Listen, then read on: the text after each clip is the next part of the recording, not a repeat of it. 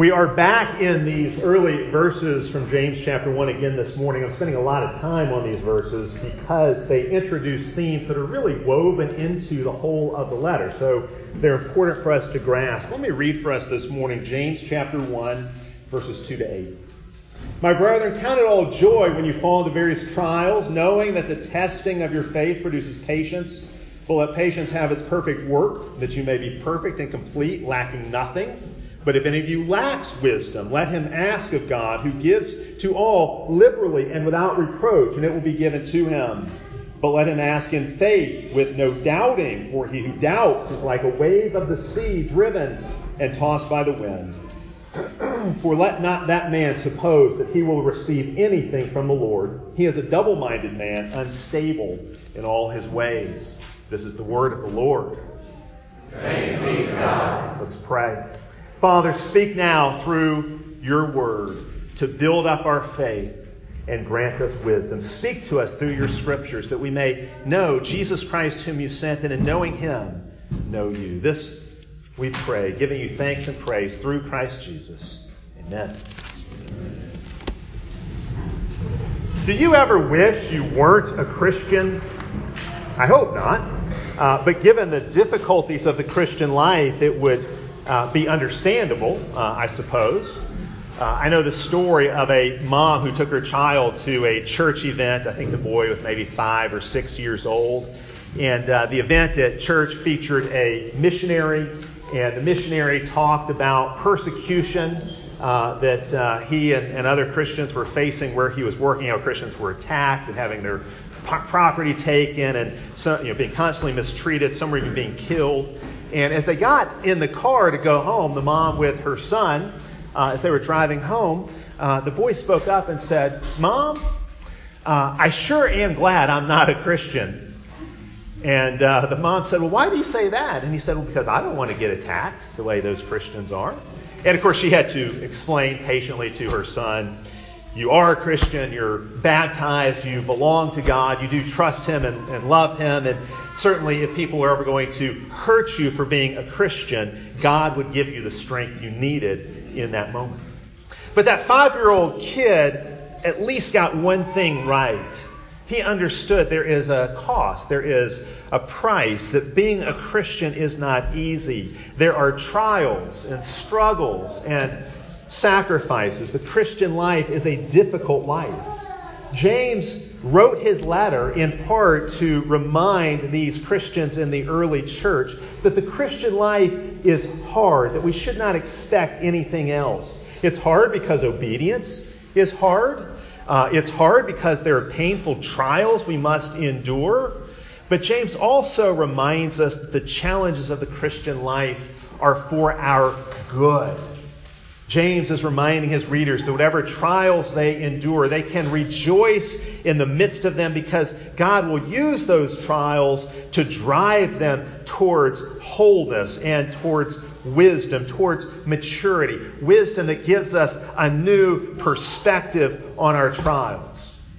Uh, consider the structure of this section here. Verses 2 through 4 are about trials, verses 5 through 8 are about wisdom, and we might ask, what's, what's the connection? How do these things relate? This is a question we'll often have in James. What ties together verses 2 through 5 with verses 6 through 8? Why does James move from trials to wisdom? What's the logic of this? The structure of James is not always clear. Uh, a lot of times when you read Paul's letters, it's very clear how uh, the, an argument is building. There are obvious connections between different sections in Paul's letters, and you can see how one section provides the building blocks for the next. And so Paul, a lot of times, will use a therefore uh, to show you the logical connections between different connections. Not so with James. Uh, you don't get those kinds of logical connections. There is a structure, but it's less obvious. It's more intuitive, it's more subtle than that. But here I think James does give us a clue to the connection between these two sections in verses 2 through 5 about trials and verses 6 through 8 about wisdom. There's a key word that each of these sections have in common. It's the word lack. Trials teach us patience, And when patience does its work, James says, we are then perfect and complete, lacking nothing. Then immediately after that, James says, if any of you lacks wisdom, if any of you are lacking in wisdom, let him ask God. The word lack links the two sections together. So here's James' logic. It's something like this. Growing to perfection, that is, to maturity, so that we lack nothing, means we have attained wisdom through our trials. But gaining wisdom doesn't happen automatically. We have to see that we lack it and then ask for it. We have to ask God to meet that lack, to fill up what is lacking in us until we are complete, not lacking anything. Trials show us we lack wisdom. So we will ask for it. And so then through the trial, we grow to maturity, so we lack nothing. That's really a summary of verses 2 through 8, the, the argument, the, the logic of it. The Christian life is about discovering what we lack and then asking God to fill in what we lack so that we become complete, lacking nothing. You've heard me say this before, it's, it's a commonplace, uh, but I'll say it here again. There is no growth in wisdom without suffering. There is no Christian maturity without enduring trials. There's a road, there's a, there's a highway you travel towards this destination that James is calling completeness or perfection or maturity or wisdom. The only way to get there is through this pathway that has all kinds of twists and turns, up and ups and downs along the way. It's a pathway full of trials. Martin Luther said that our trials can make us better or they can make us bitter. They make us better if they make us ask for wisdom. Because then through the trial, God fills in what is lacking in our lives. Uh, another way to think about this is to contrast pain with pleasure. James talks about the pains that come with the Christian life. What about pleasure? Pleasure is wonderful. Lawful pleasures are good. You should never feel guilty for enjoying God's gifts. But pleasure doesn't really teach you very much. I mean, it can teach you some things, but pleasure is not as good of a teacher as pain. And pleasure doesn't lead to wisdom the way pain does. Pain is a much better teacher. So, in essence, James is saying, let pain and disappointment and struggle teach you. Let them do their work on you. And in the midst of them, pray, Not my dreams, O Lord, but yours. Not my will, O Lord, but yours be done. Learn what God has to teach you through hardship. Understand that wisdom is the fruit of affliction. Maturity is the fruit of hardship. Wisdom can only be learned in the school of hard knocks. A child who always gets his way, a child whose parents never tell him no or never make him do hard things, that child's going to be a spoiled brat. And so it is with God's children. A, a person who never goes through hardship, who's never told no, as it were, remains immature and foolish. Malcolm Muggeridge, uh, you may know that name, British author from the last century. Malcolm Muggeridge captured this very well uh, towards the end of his life uh, in a couple different places. One is a letter he wrote uh, actually to William Buckley, and he says this As an old man, Bill, looking back on one's life, it's one of the things that strikes you most forcibly that the only thing that's taught one anything is suffering. Not success, not happiness, anything like that. The only thing that really teaches one what life's about is suffering. In another place, he says this Suppose you eliminated suffering from human life. What a dreadful place the world would be. Because everything that corrects the tendency of man to feel over important and over pleased with himself would disappear. Man is bad enough, but he would be absolutely intolerable if he never suffered. I think there is much wisdom in that. But of course, not everyone who suffers profits from their afflictions. It's possible, as Martin Luther said, for your suffering to make you bitter rather than better. Not everyone who asks for wisdom receives it. James tells us how to pray for wisdom so our cry will be answered. He says you have to ask for wisdom in faith. The whole, uh, with, he says you have to ask for wisdom in faith without doubting. Uh, that's not to say, of course, that you have to have already perfectly mature faith in order to have your prayer answered. The whole reason for asking, after all, is precisely because we aren't yet perfect in faith. Faith is always mixed with unbelief. We might think of the father in the Gospels with a sick boy. It's Mark chapter 9. And he cries out to Jesus as Jesus is going to heal his son, I believe, help my unbelief. That's our cry when we pray for wisdom. We're trusting God. We believe in him, but we're also saying, Lord, help my unbelief. Just as our joy in trials is not perfect joy, it's a joy mixed with other uh, responses. Our trust is not yet perfect either. The trust we express in prayer is not yet perfect. We don't have to have a perfect faith in order for our prayers to be answered. That's not what James is saying here. So, who doesn't get their cry for wisdom answered? Whose prayers will God not answer? Well, today I want us to especially look at what James says about this man who doubts. This man who is also described as a double minded man, unstable in all his ways, tossed to and fro like a wave of the sea. This is the man who does not get his prayers answered. His prayer for wisdom will not be answered. James is describing here someone who lives a double life, someone with one foot in God's kingdom and one foot still in the world. And if you got one foot in God's kingdom and one foot in the world, you can't walk forward.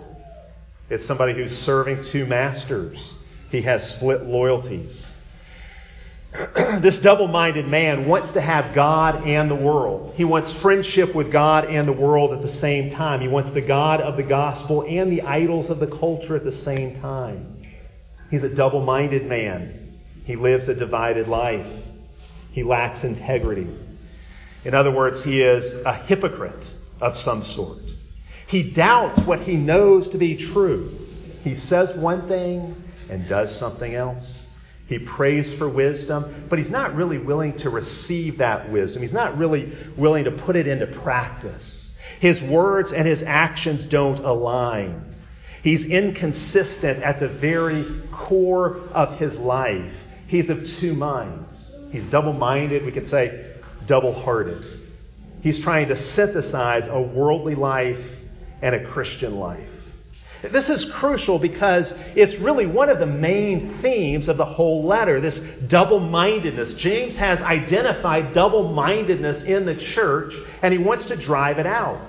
And so, for example, in the next chapter, well, even at the end of this chapter, he talks about being not just a hearer of the word, but a doer of the word as well. We read that this morning. Then in James 2, he shows there's such a thing as false faith.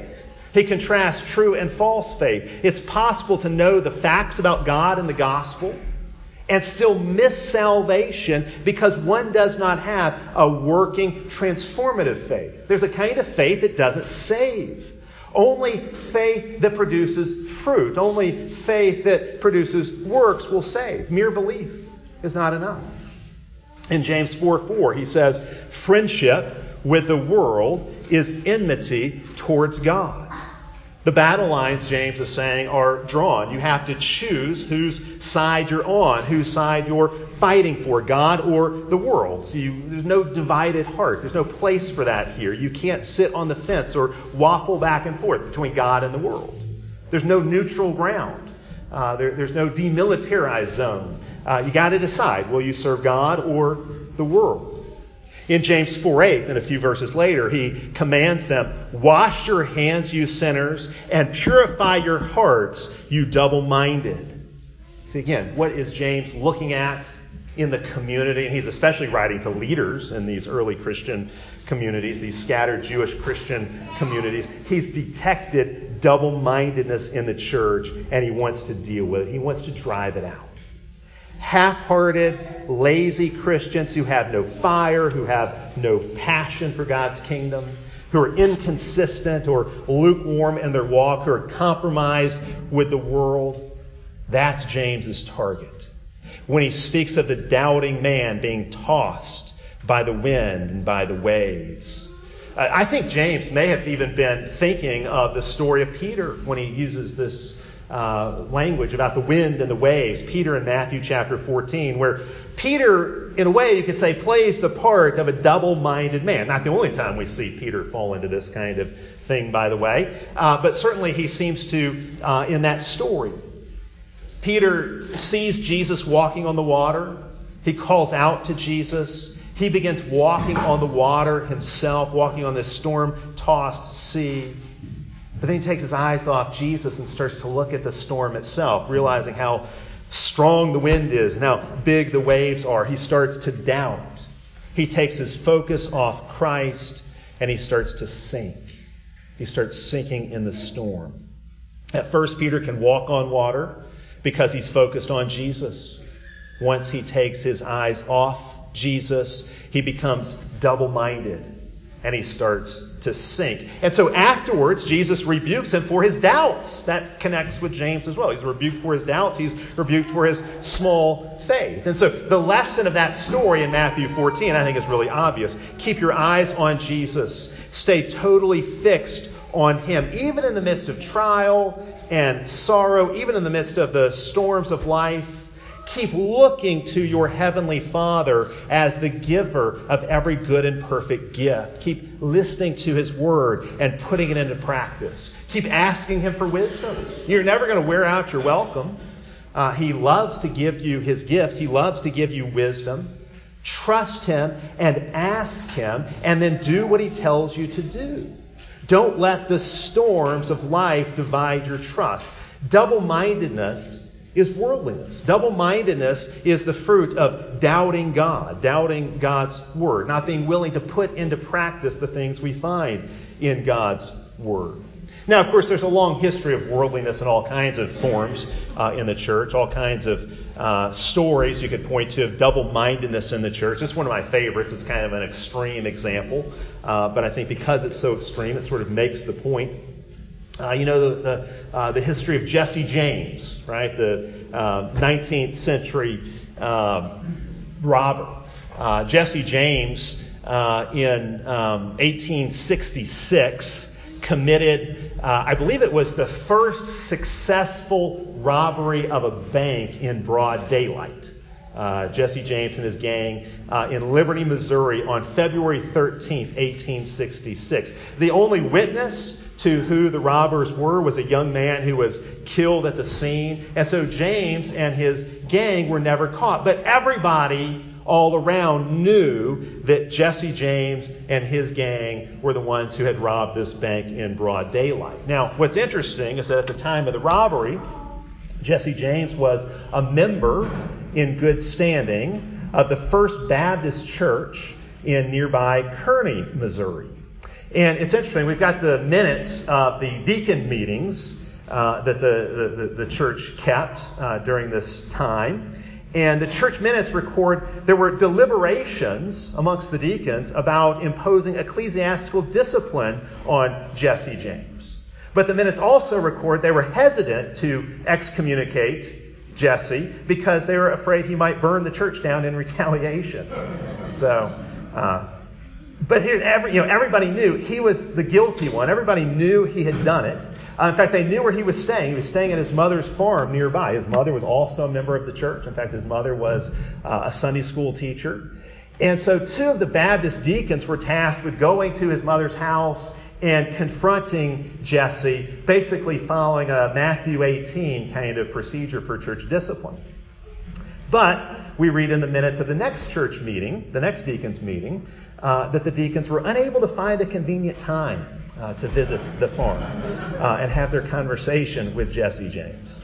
But then there are minutes from yet another meeting where Jesse himself shows up at the meeting and wishing to cause no embarrassment to the congregation, simply requests that his name be removed from the roll, and the church obliged.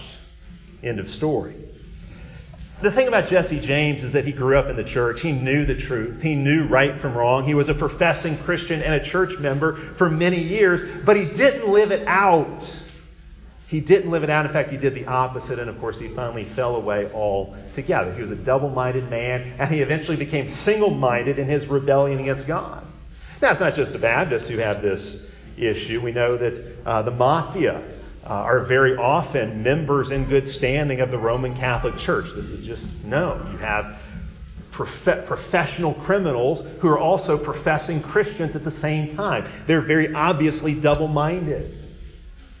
There's a kind of double mindedness in that. Now, those examples are pretty extreme. Uh, you know, Jesse James, probably none of you are going to go rob a bank. But what about you? Are there ways in which you are still double minded? What is your character when it is put to the test by life's storms, life's trials? Who are you when no one's looking? Who are you behind closed doors? Do you live with integrity?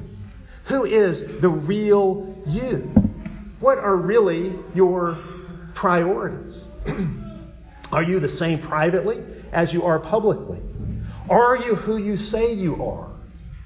You talk like a Christian, but do you walk like a Christian? You hear the word, but do you do the word? You may not be out there robbing banks, but do you have areas of your life where you are still double minded? Do you tell others to forgive and yet hold grudges yourself? Do you condemn unrighteous anger in other people but then throw your own temper tantrums? Do you tell others to submit to the authorities that are over them, but then you feel very free to disrespect the authorities that are over you? What other masters are you tempted to serve?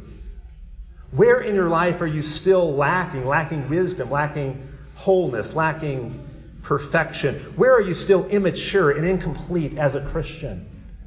You say, don't grumble, but then you complain yourself. You tell others to be honest, but then you tell lies whenever it's convenient for you. Galatians 6 4 says, Let each one test his own work. What happens when you put your life work to the test, when you examine your life? Paul says in 2 Corinthians 13 5, says to the Corinthian community, Examine yourselves as to whether you are in the faith. Test yourselves. Examine your, your, yourselves. Do that on your own. We should do it as a church.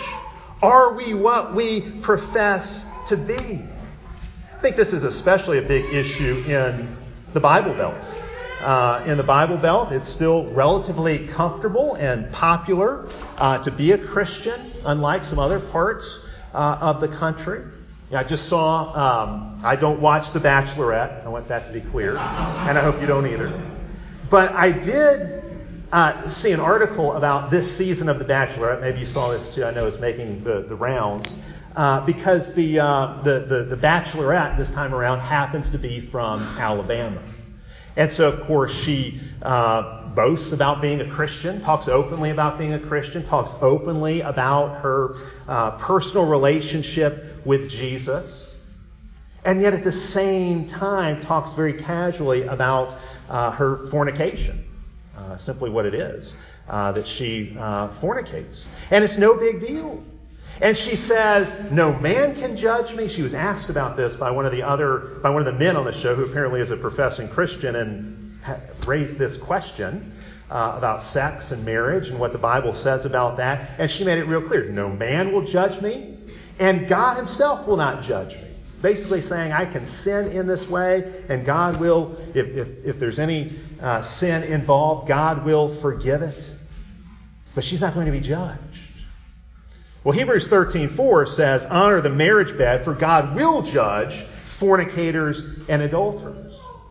I'm afraid this bachelorette, uh, if she does not change her ways, is in for a very rude awakening. But I hate to say it, this bachelorette, I think Hannah is her name, she is a very typical Bible Belt cultural Christian. She is double minded and unstable. And her prayers are not going to be answered because she clearly, in her own words, does not have any interest in doing what God said.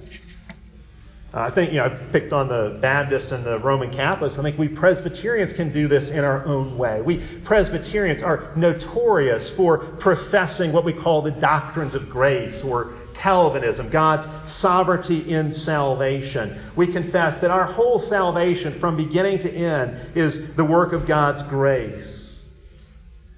And that ought to humble us. If we're consistent with that, we should live lives of humility. But all too often, what characterizes Presbyterians, Presbyterian churches, Reformed churches? Arrogance. Especially arrogance towards other Christians who don't share our doctrines. There's a kind of double mindedness in that. Professing one thing, doing something else. Throughout this letter, James presses on us these really hard questions these really hard questions. Do we have real faith, the kind of faith that saves, or mere belief? Demonic faith, as he describes it in James chapter 2. Are we living out of our faith, working our faith out in practical ways? Or are there areas of our lives, like, say, your thought life, that you're holding back from God, that you won't give over to Him? Are we indifferent to what God's Word teaches? Are we lukewarm to the truth of God? All different kinds of ways we can be double minded. Some people are kind of like chameleons. they try to blend in with whoever they are around. You can put them around Christians, and they'll act like a Christian, but put them around non Christians, it's a different story. They're double minded and unstable. Some people live for the approval of others. They'll do whatever it takes to be popular and well liked to avoid disapproval. Other people have become their masters. They're double minded, unstable in all their ways. Some people are more concerned with having a reputation for godliness than they are with godliness itself. This is one of the great problems with the Pharisees. Jesus said they did their righteous deeds to be seen by men. It was a show, a religious show, and they made themselves the stars of the show. They weren't really seeking to please God. They were seeking to look good in the eyes of men. And so Jesus said, You have your reward. You want it, you live for the praise of men, you have it. But they were double minded. And that's why they were so unstable. There are some people who will sow their oats, their wild oats, on Friday and Saturday night, and then come to church on Sunday morning and pray for crop failure. They pose as Christians, but their lives are riddled with inconsistencies. They're double minded, unstable in all their ways. Some people are cover up artists. They can't admit their own sins. Perhaps they have some secret or besetting sin, but they won't admit it, so they keep it in the dark, where ironically that sin flourishes. Sin lives and grows in the dark. It's like a mole or something. It grows in the dark. You bring it out into the daylight, you expose it, and it dies.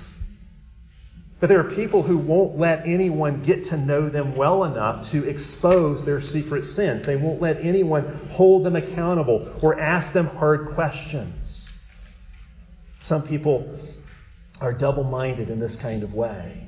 Some people simply compromise as a way of life and hope they never get exposed or caught. They cut corners, they cheat, they distort the truth. Uh, perhaps they have a secret thought life that they know isn't right. They covet, they envy others uh, when others succeed, when in ways they haven't succeeded, or have things that they don't have and wish they did. All kinds of ways we can be double minded. We want to look generous to people, but we refuse to tithe. Again, we say to forgive, to let love cover a multitude of sins, but we hold grudges and secretly grow bitter. We say to somebody, I'll pray for you, and we don't follow through. It's just talk. We say it because it feels right, sounds like the right thing to say as a Christian, but we don't have any real intention of praying for the person. In this letter, in James, James is going to focus on how we live out our faith in all kinds of different areas. How do we live out our faith when it comes to our use of money? How do we live out our faith when it comes to looking out for the weak, the poor, the marginalized, the widow, and the orphan? How do we live out our our, our, our faith when it comes to our speech? how we use the tongue. How do we live out our faith when it comes to our neighbors in community? Are we jealous or are we kind? Do we hold grudges or are we forgiving? How do we live out our faith when it comes to the future and planning for the future? Are we presumptuous or boastful in any way? Or are we humble before God? On and on it goes, as we'll see. James is a virtual handbook of wise Christian living. James describes for us what it means to live a life of integrity, to be complete and mature, not lacking anything in any area. He calls us to be single minded in our service to Christ, to be zealous in serving Christ. Uh, sometimes after the Lord's Supper, during certain seasons of the year, we use this benediction, this post Eucharistic blessing uh, that I'll, I'll, I'll uh, pronounce that reads this way In the power of Christ's body and blood, send us now into the world in peace, granting us strength and courage to love and serve you in all things, that we might do the work you have given us to do with gladness and singleness of heart through Christ our Lord. What's that post Eucharist uh, blessing all about? Really, the same thing James is about loving and serving God in all things, doing the work He's given us to do with gladness and singleness of heart. You've got the double hearted, the double minded, and then you have the single hearted. James calls us to a life of sincerity and authenticity, a life of integrity and consistency. That's what single heartedness means. It means whatever cost there is to be born, whatever price there is to be paid for being a Christian, you're willing to do it. Single mindedness is the opposite of hypocrisy. You're not hiding behind a mask. Your words and your deeds agree. No, not perfectly. We're still sinners. But your faith is genuine. It's authentic. There's a basic congruence between what you say about yourself and how you live your life. You don't do, you don't say one thing and do something else. Your words and your deeds match. There's a consistency to your life. Again, your faith may not yet be perfect, but it's genuine. Living with integrity flows out of a deep sense of identity. This is really the last thing here. And James will show us this as well. Living this kind of single minded life starts with understanding who we are. Integrity flows out of identity. Double minded people don't really know who they are. That's why they're double minded. That's why they're unstable. They don't have a deep sense of identity. They don't have a deep, rock solid sense of, this is who I am. So settle that question, the who am I question. Settle that question, and integrity will follow. Make up your mind to live as a Christian no matter what. Make up your mind. Commit yourself to doing what God commands in His Word. Determine right now that you will be a faithful Christian no matter what. You will be faithful to Christ in all that you do. Determined to live as a disciple of Jesus in all of life. Ask God for wisdom to fill in the gaps, the, the, the, the, things you lack in your life. Ask God for wisdom so that you'll become whole and complete. Be single minded and single hearted in your devotion to Christ. The Christian life is really human life at its best. Living a double minded, double hearted life never leads to any kind of long term happiness or fulfillment or success.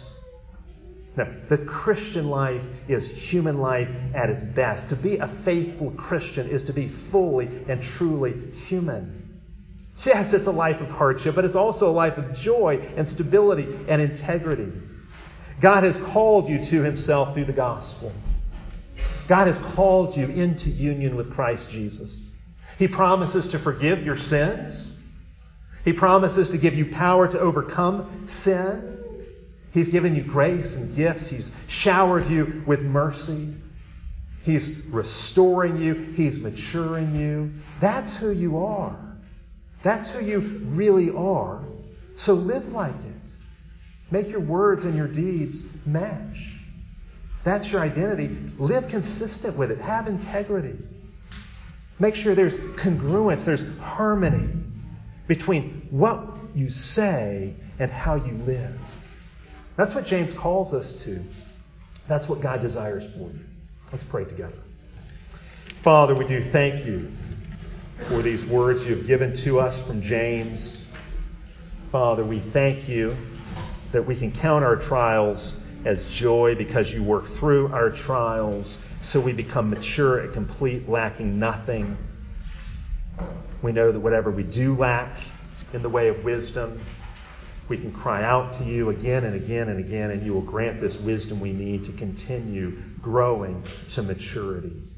Father, may we live single minded lives. May we repent of any double mindedness in our lives. This we pray in the name of the Lord Jesus. Amen.